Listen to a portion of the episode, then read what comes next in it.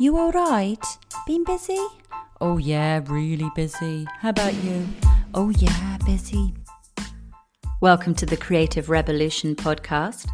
I am your host. This is Suze, the Creative Rebel. We congratulate each other on our busyness. The attribute of busy comes from bees, busy bees. Busy bees are known for productivity.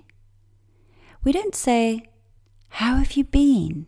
Oh, wonderful, I've been being. Oh, wonderful, yes, me too. I've been being. Why aren't you doing something? Our patriarchal culture worships the masculine and all its attributes, the attributes of action and doing. Our feminine is so unloved, shamed, uncelebrated, ignored, and unappreciated. This is not about male and female. We all possess feminine and masculine energies within us. To only be in our masculine energy creates an imbalance and an imbalanced world. To be successful, we must celebrate both. We must rest in the receptive qualities of the feminine, where we receive downloads and channel ideas. And once we have them, we transform into the masculine energy, the linear energy of action. Without the feminine, we will just have mindless action. And without the masculine, we will not manifest our ideas. To bring life into the world, we need both masculine and feminine coming together. And it's the same with art. We start in the receiving energy of channeling an idea and then going into the masculine energy of actually making it happen. For those that consider being in flow in the creative process as being completely feminine, if that is the point of the feminine, then the masculine would be manifesting that into the material world, taking that art and then transforming it into commercial success. We teach what we most need to learn ourselves, and I need to gracefully rise from my lily pad and gently take my finger out of my beep. After 20 years of London's manic and hectic non stop energy, I made a complete 180 degree flip and relocated to a small Mediterranean island with only 30,000 inhabitants to heal my nervous system of 20 years of stress and go, go, go, to rest on my lily pad, heal and transcend my body's stress and depletion. My name Susanna means lily, and I was quite content sitting on my lily pad not doing much of anything, but just enjoying the first time in my life where I actually felt peaceful and content.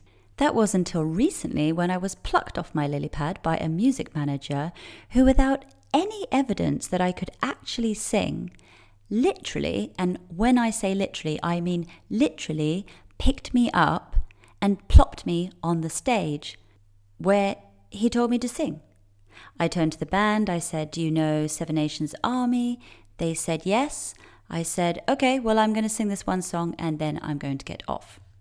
In line with the theme of this video, which you're going to understand in a minute, if you want to see the video evidence of me doing that very thing, then you'll be able to click the link in the description once I get round to taking action on it. After that night, my new manager was 100% committed to the success of my music career. And I didn't even have a music career before that night. My response was, wow, this is so cool. I was in shock. It was a lovely surprise. Standing in front of me was this super handsome man who looks like a movie star and he wants to make me a star. And I'm like, cool, fun. I sounded a bit like Brad Pitt in the movie True Romance, where he plays a stoner. Don't forget the cleaning products. Chilled. Very, very chilled. Feeling peaceful and content is one of my greatest achievements. Now, I know that achievement and peaceful seem like the opposite things. Achievement is a masculine thing, and peaceful seems feminine. So it seems a strange achievement to become peaceful. But for me, it really, really was. I could be on the stage and I'd be really content. But I'd also recently worked in a shop I could also be content doing that. I mean, I know which one would be more fun, but to be at a place where I'm okay with both is total freedom. But I was still curious where my drive had gone. But for me, it really, really was. I could be on the stage and I'd be really content. But I'd also recently worked in a shop. I could also be content doing that. I mean, I know which one would be more fun, but to be at a place where I'm okay with both is total freedom. But I was still curious where my drive had gone. In the space of two weeks, I had received judgment from not one man, but three. And when you hear the same message repeated more than once, it's time to listen. They were judging me for having many talents, but not making much money. But I'm happy sitting on my lily pad. I never been so chilled in all my life. You don't have to do nothing in Gozo. I had gone from wanting to achieve more and more and more to wanting to achieve less and less and less. After all the energy healing I had been doing, I was the most peaceful I had ever been. But it was true. I could be more abundant, I could be struggling less, and I could be more comfortable. But I had no drive. I couldn't get their voices out of my head. I just can't get you out of my head. Boys, your criticism is all I think about.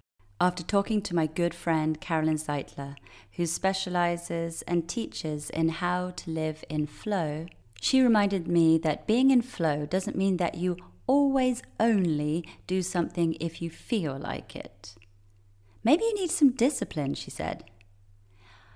Discipline! Oh, yeah, I'd forgotten about that.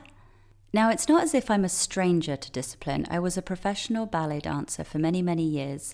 And for anyone that knows the lifestyle, laziness is not really part of the makeup of a professional dancer, of someone who has gone through the almost militant exercise regime of metamorphosizing from amateur to professional dancer. So I'm not a stranger to discipline, but I had got out of the habit the more I dropped into my feminine and into my natural flow of being in rhythm with my moods and cycles, the harder it was to force myself to do anything that I didn't want to do. But to be in balance, we can't only be in our feminine in the same way that we can't only be in our masculine. The first step was discipline. The second issue that arose was that I wasn't feeling that motivated by the project that I had returned to to bring in some income. It had kind of reached a plateau where I was only making just about enough money to make ends meet. Who's motivated to work just to pay the rent? Not me. I simply didn't care about money anymore. And around me, everyone was telling me that I should care. And I used to care. So I was wondering, why didn't I care? I had loads of ideas of other things I could do to make money, but I didn't know which one to pick. Being in my receptive energy, I had accumulated tons of ideas. Confused at this dilemma, Carolyn suggested that instead of putting all my eggs in one basket, that I simply do them all and see which ones bear fruit. Well, that sounds fun and definitely less risky. And this is when I realized after some self inquiry that my lack of drive had been nothing to do with laziness. My lack of drive had come from investing months and months into ideas that didn't bear fruit. I ended up spent and exhausted and none the richer. In fact, in two years, I had started three ideas, invested about nine months altogether, that I not only didn't get paid for, but I was at a loss at afterwards because of everything I had invested. I didn't want to put any more eggs into baskets unless I could guarantee that something was going to work. But as they say to all entrepreneurs, if you want a guarantee, buy a toaster. Besides, anyone in Silicon Valley will not be taken seriously unless they've gone bankrupt at least once. We learn more from our mistakes than we do from our successes. I didn't want to touch any eggs and I didn't want to touch any baskets. I was done with failing. The memory of all that discipline and hard work and investment for what? So the idea of putting lots of eggs into lots of baskets really appealed to me. My energy lifted, my drive returned. And as I wrote down all of the ideas that I had channeled during my time of resting and receiving in my feminine energy, I knew I was ready to take action. I had pulled back my bow as far as it could go in the direction of the feminine energies of receiving and channeling, and now all of that stored energy was ready to fire in the opposite direction the masculine energy, the linear energy of action. If you can't pick an idea because you're judging which one will be successful, remember, ideas are like sperm millions of them, and only one will reach the egg successfully and become life. Let your ideas be like sperm in search of an egg. On that very David Attenborough note, I shall end this podcast feeling a bit Bridget Jones comparing ideas to sperm. And if one of my sperm reaches an egg in future, I will be sure to record an episode and share with you all the ideas that I put into action and which ones became successful. Please, if you're listening to this podcast and frustrated at your lack of action, or you're judging your choices, or you're trying to predict which ones will become successful, go and write them down and just do it. Focus on the action, not the outcome. Once you have launched, settle back into the feminine, surrender, and trust life to surprise you where your success will come from.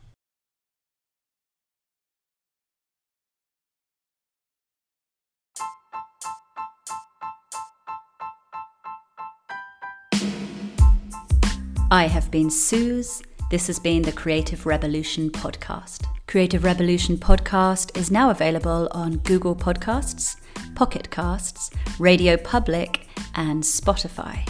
If you have a particular subject that you would like Creative Revolution to cover in one of our next episodes, please leave a voice message at anchor.fm slash creative dash revolution.